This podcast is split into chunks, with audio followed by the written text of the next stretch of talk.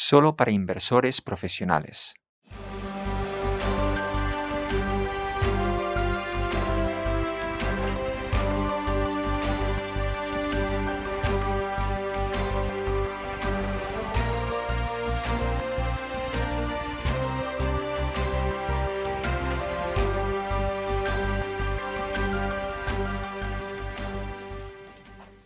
Hola, buenos días.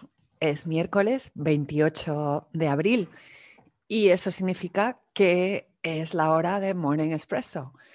Antes de empezar, como siempre, si quieren escuchar esta conversación en otro idioma, pueden hacerlo pinchando en la pestaña de abajo donde aparecerán las distintas opciones de traducción simultánea. También hay un botón para preguntas para enviárnoslas, pero también, por supuesto, pueden enviarnos correos electrónicos a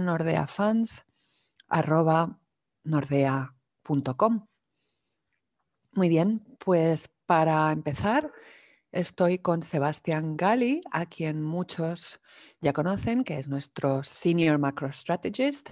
Buenos días, Sebastián. Buenos días, Paul. Bueno, Sebastián, llevamos tiempo hablando de China últimamente y hay una serie de cosas que hacen que China resulte bastante interesante ahora mismo. Y tú tienes otro tema que quisieras tratar con nosotros hoy. Sí, efectivamente. Si vemos la diapositiva, lo que vemos es que hay un indicador compuesto de Bloomberg que indica que la economía china está ahora mismo en un 6, es decir, una temperatura muy caliente, lo que significa que la economía ahora no solo está impulsada por la demanda externa, es decir, las exportaciones a Estados Unidos y con el tiempo también a Europa, según se vayan reabriendo las economías, sino también por factores internos. Y lo que todavía falta serían restaurantes, hoteles, viajes, que son sectores que siguen estando más débiles de lo normal. Y lo que esperamos que pasará en los próximos meses es que estos sectores que siguen relativamente débiles empezarán a mejorar. Así que tenemos una economía muy caliente que está operando ahora mismo a un 5,5% de crecimiento trimestral y que va a seguir estando a estos niveles y probablemente por encima de estos niveles en los próximos trimestres, algo que confirma nuestras previsiones optimistas sobre China. Es verdad que tienen por una parte esa demanda doméstica interna de esa creciente clase media y luego el resto del mundo que también está recuperándose después de la pandemia. ¿Y qué van a hacer? Van a comprar cosas fabricadas fundamentalmente en China. Sí, así es. Y en cuanto a la parte del crédito, parece que los mercados del crédito ahora mismo eh, tienen un precio que roza la perfección. Y me pregunto, ¿qué opinas ahora mismo sobre los mercados de renta fija? Sí, si vamos a esta diapositiva, veremos dos análisis del crédito. En el lado izquierdo tenemos una gráfica donde vemos estas curvas que van bajando a partir del año 88, que son distintos tramos del crédito, es decir, distintos niveles de riesgo, desde triple A a triple B hasta triple C. Y según las cosas van mejorando, vemos que poco a poco se van reduciendo estos rendimientos en cada uno de estos tramos, que también caen cuando mejora la economía. Si vemos en el lado derecho, tenemos otra perspectiva sobre el crédito y lo que vemos en las curvas azules es que según las previsiones de crecimiento económico mejoran, caen en general los rendimientos de la renta fija. Es decir, que los rendimientos en gran medida son una apuesta sobre cuál va a ser el crecimiento futuro. Si se piensa que las cosas van muy bien, como ahora, los rendimientos son muy bajos en cuanto a las primas de riesgo de crédito y ahí es donde estamos ahora. Estamos en un los precios bastante perfectos que pueden mejorar todavía más, no en todas partes, pero sí, por ejemplo, en el tramo W. Muy bien, pues entonces lo que vamos a hacer es resumir esto con una última diapositiva para esta parte de nuestra sesión de hoy.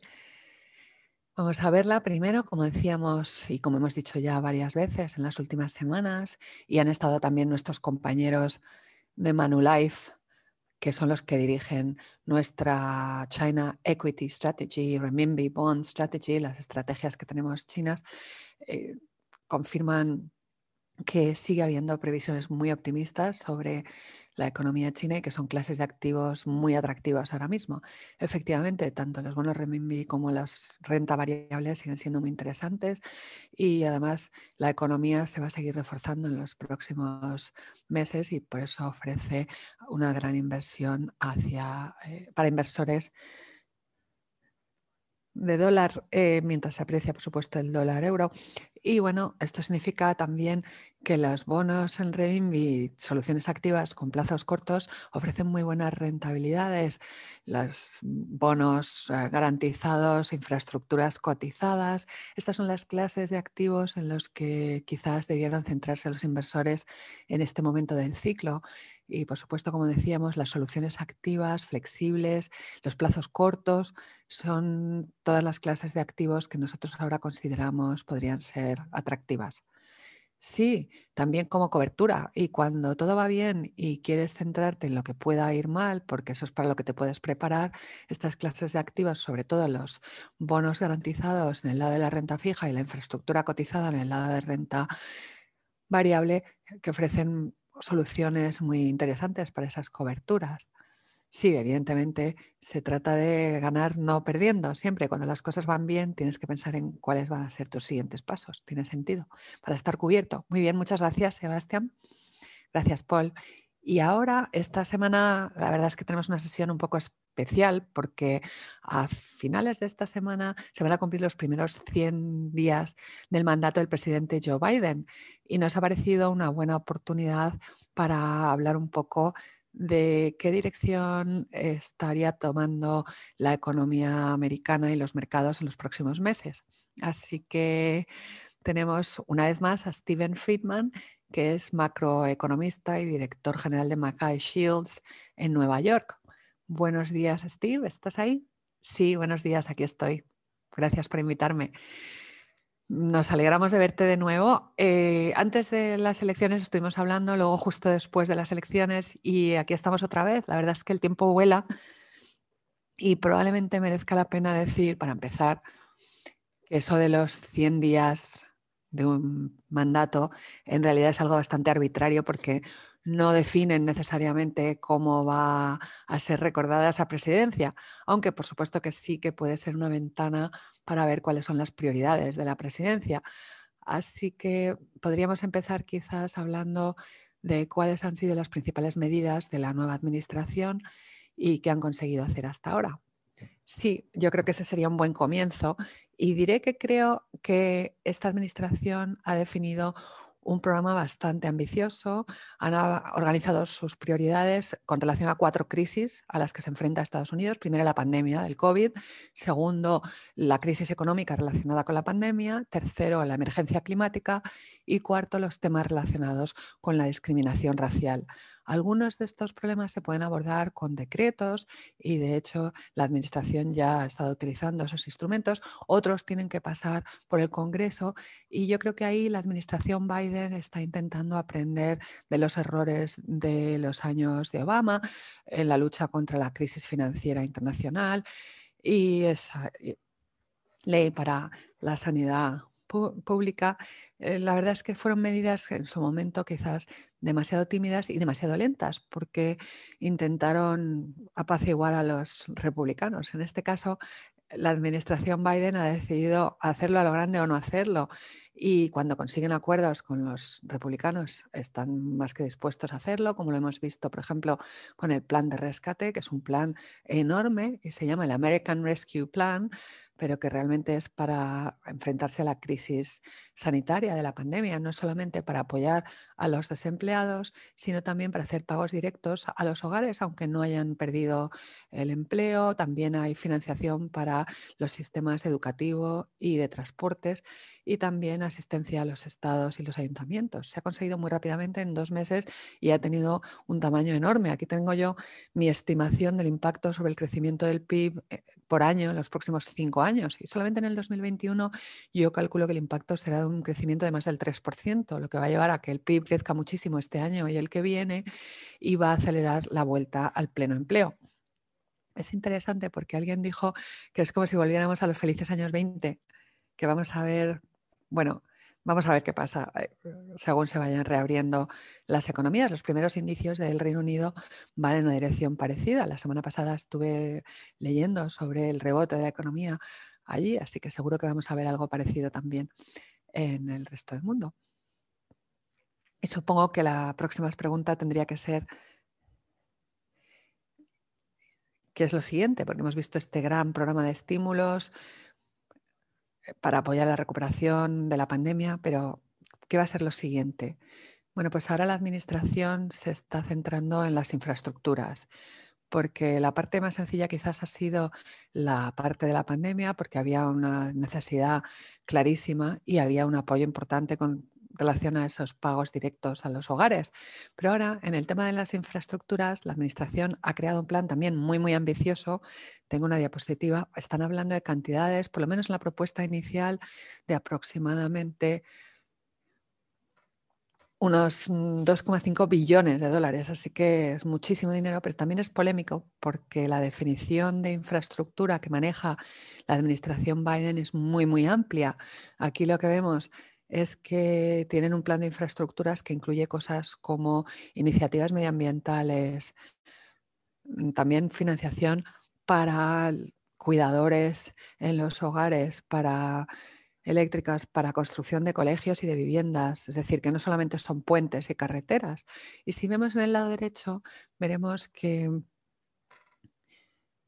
también hay unas previsiones de cambios en el régimen fiscal. Proponen sobre todo subir el tipo del fiscal que se aplica a las empresas y eso ya está resultando bastante polémico porque se oponen los republicanos e incluso algunos demócratas no quieren que suba tanto. Quizás yo creo que la tasa general va a ser del 25% como compromiso, lo que significará menos ingresos para este plan, con lo cual al final el alcance no será tan grande como el que se ha definido de forma preliminar. Va a ser un proceso complejo y probablemente más prolongado y no creo que vayamos a ver avances legislativos hasta por lo menos septiembre. Y al final yo creo que el plan será más pequeño que esta cifra inicial, aunque por cierto, en eh, este mismo espíritu de hacerlo a lo grande o no hacerlo, van a desarrollar ahora otro plan que se llama el American Family Plan, con apoyo para los hogares, incluyendo dinero para el cuidado de los niños, programas de guarderías y también formación para adultos. Así que realmente es eh, un programa fiscal bastante denso sí son cifras bastante espectaculares. No sabemos si conseguirá que se apruebe este nivel de 2,8 billones o si será menos, pero en cualquier caso las prioridades están claras. Sí, sí, absolutamente. Y hemos estado hablando con nuestros gestores CBI y Clarion de nuestra estrategia de infraestructuras cotizadas globales que están, por supuesto, muy contentos con esto y también nuestra estrategia inmobiliaria, que también se va a ver favorecida por este tipo de políticas y de estímulos. Vamos a ver qué pasa en septiembre o de aquí a septiembre. Como dices, en primer lugar, tienen que conseguir que se apruebe en el Congreso, pero seguro que en cualquier caso va a ser un gran impulso, pase lo que pase. Sí, yo creo que lo ha resumido muy bien, porque por lo menos las prioridades están muy claras. Has hablado del medio ambiente. Y la semana pasada The Economist tenía un titular que a mí me hizo gracia, que era Emisiones imposibles. Y bueno, básicamente lo que querían decir es que Biden ha dado un paso al frente para Estados Unidos en la lucha contra el cambio climático, pero que queda todo el trabajo por hacer todavía. Y me pregunto qué opinas con relación a sus planes contra el cambio climático. Evidentemente, la semana pasada hubo esas declaraciones y de hecho nosotros lanzamos una estrategia de bonos verdes ese mismo día. Así que me preguntaba qué opinas sobre su plan para el clima. Bueno, yo creo en primer lugar que esta administración se da cuenta de que la credibilidad de Estados Unidos en la lucha contra el cambio climático se había visto muy dañada en los últimos cuatro años y esta administración está decidida a restaurar esa credibilidad. Una de sus primeras medidas fue, de hecho, volver al Acuerdo de París, pero ahora realmente hay que empezar a trabajar y hemos perdido cuatro años en la lucha contra el cambio climático, que eran cuatro años que no nos podíamos permitir. Así que recientemente esta administración se ha comprometido a reducir las emisiones de gases del efecto invernadero un 50% en los próximos 10 años, que es un paso en la dirección correcta, aunque todavía no han dado mucho detalle, pero bueno, la política es así. Primero pues, anuncias los grandes objetivos y luego vienen los detalles. ¿Qué sabemos hasta ahora? Hay una parte del plan de empleo que se centra en iniciativas medioambientales. Se centra más bien en créditos fiscales para incentivar evolución a energías limpias para aumentar la proporción de vehículos eléctricos en las carreteras, por ejemplo, o aumentar la proporción de generación eléctrica a partir de energías renovables. Así que son pasos en la dirección correcta, pero no parecen suficientes con relación a los objetivos que han anunciado. Ahí vemos el impacto que tendrían esas medidas sobre las emisiones. Bueno, eh, por lo menos es una tendencia a la baja de las emisiones y más acelerada que la de otros países, pero empiezan desde un nivel muy alto. Por lo tanto, es un paso en la dirección correcta, pero hace falta mucho más y hace falta detalles de cómo se va a hacer. Bien, la verdad es que nosotros tenemos una estrategia ASG norteamericana específica y seguro que también el dinero que se va a dedicar va a favorecer el crecimiento en esas áreas. Y aquí tenemos aquí abajo China, que evidentemente últimamente hemos visto mucho en las noticias sobre las tensiones entre Washington y Beijing. ¿Qué crees que va a pasar ahí? Esa es una muy buena pregunta. En cierto modo, me pregunto si vamos a ver más volatilidad en esa relación con Biden de la que vimos con Trump.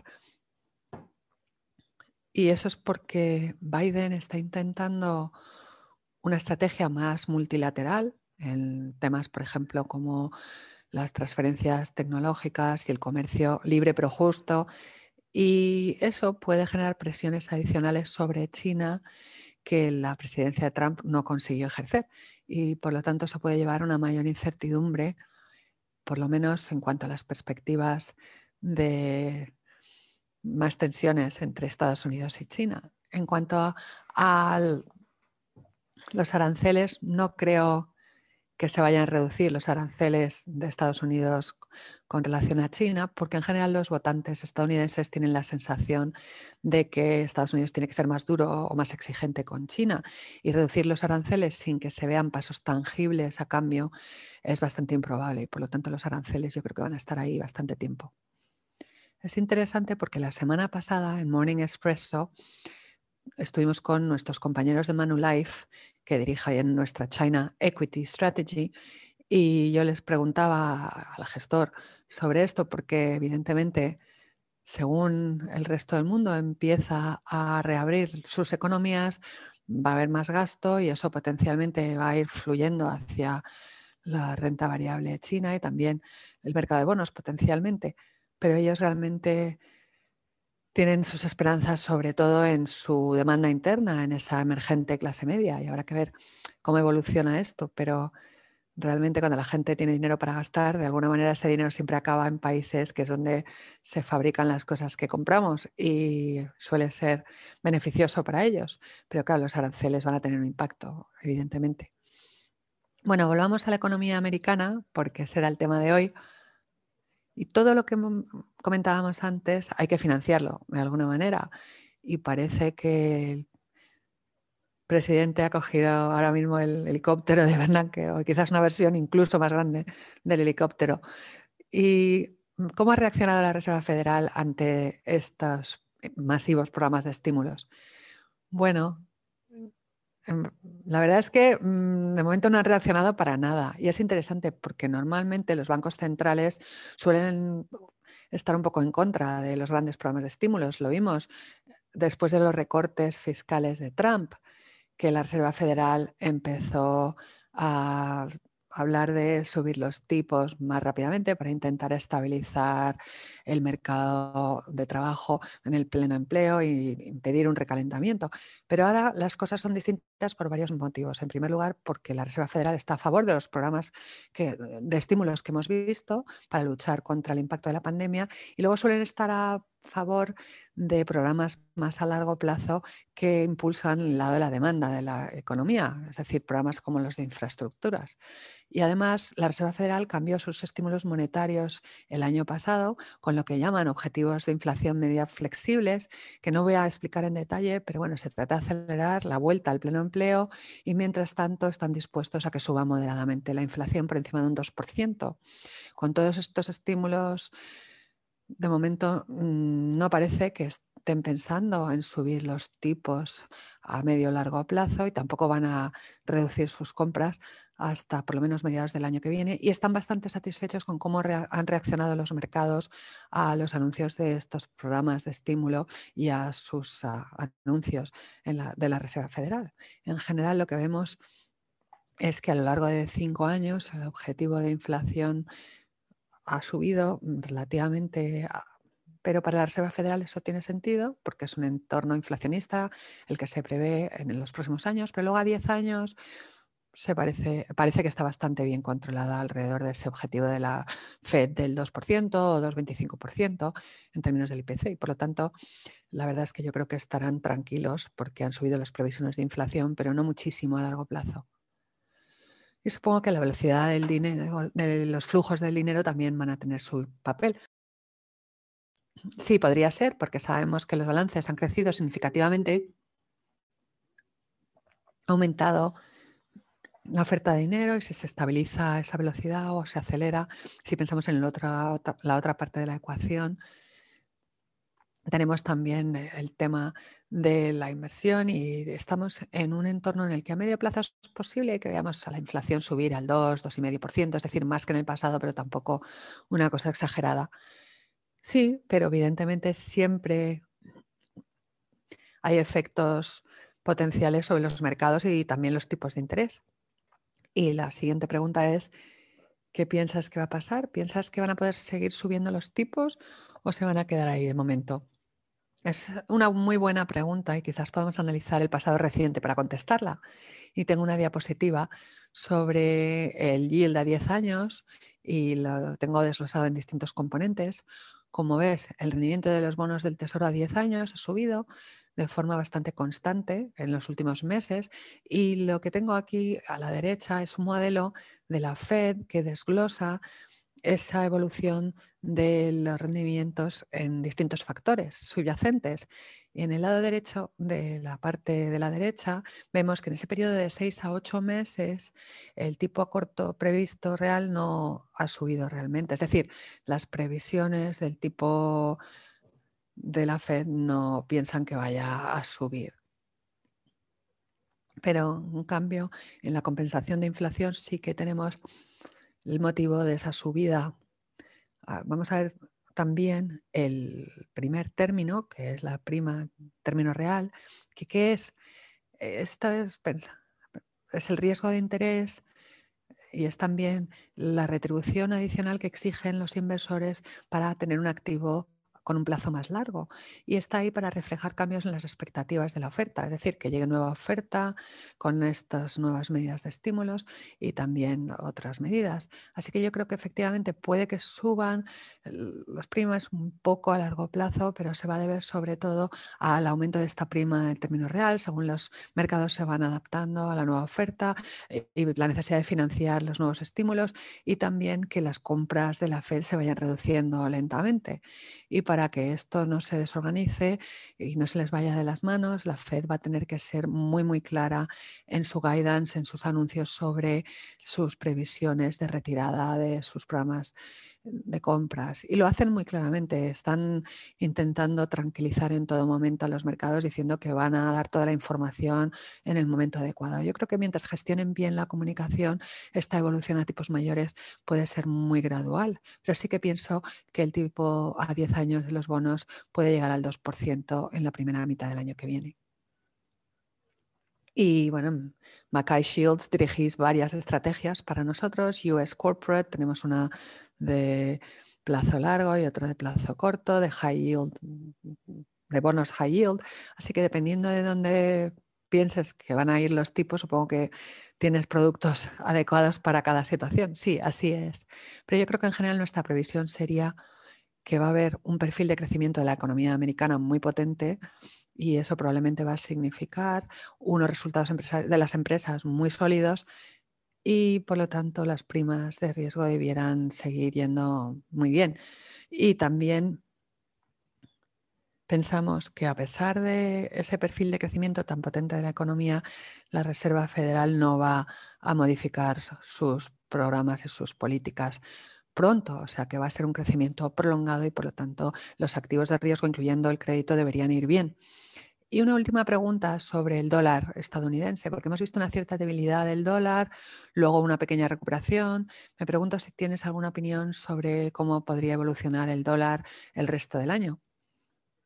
Esa es una muy buena pregunta y sé que preocupa la sostenibilidad de la situación en Estados Unidos y, si, normalmente esa preocupación por la debilidad del dólar tiene que ver con eso, que son dudas razonables, pero yo creo que en el próximo año o dos lo que pienso es que la economía estadounidense va a tener un fuerte crecimiento, los tipos de interés van a ser mayores que en otros mercados desarrollados y además los tipos, eh, incluso con ajuste por riesgo, van a ser muy atractivos, con lo que pienso que el dólar se va a ver reforzado modestamente contra las divisas de otras economías avanzadas, por lo menos. Así que no creo que el dólar se vaya a debilitar.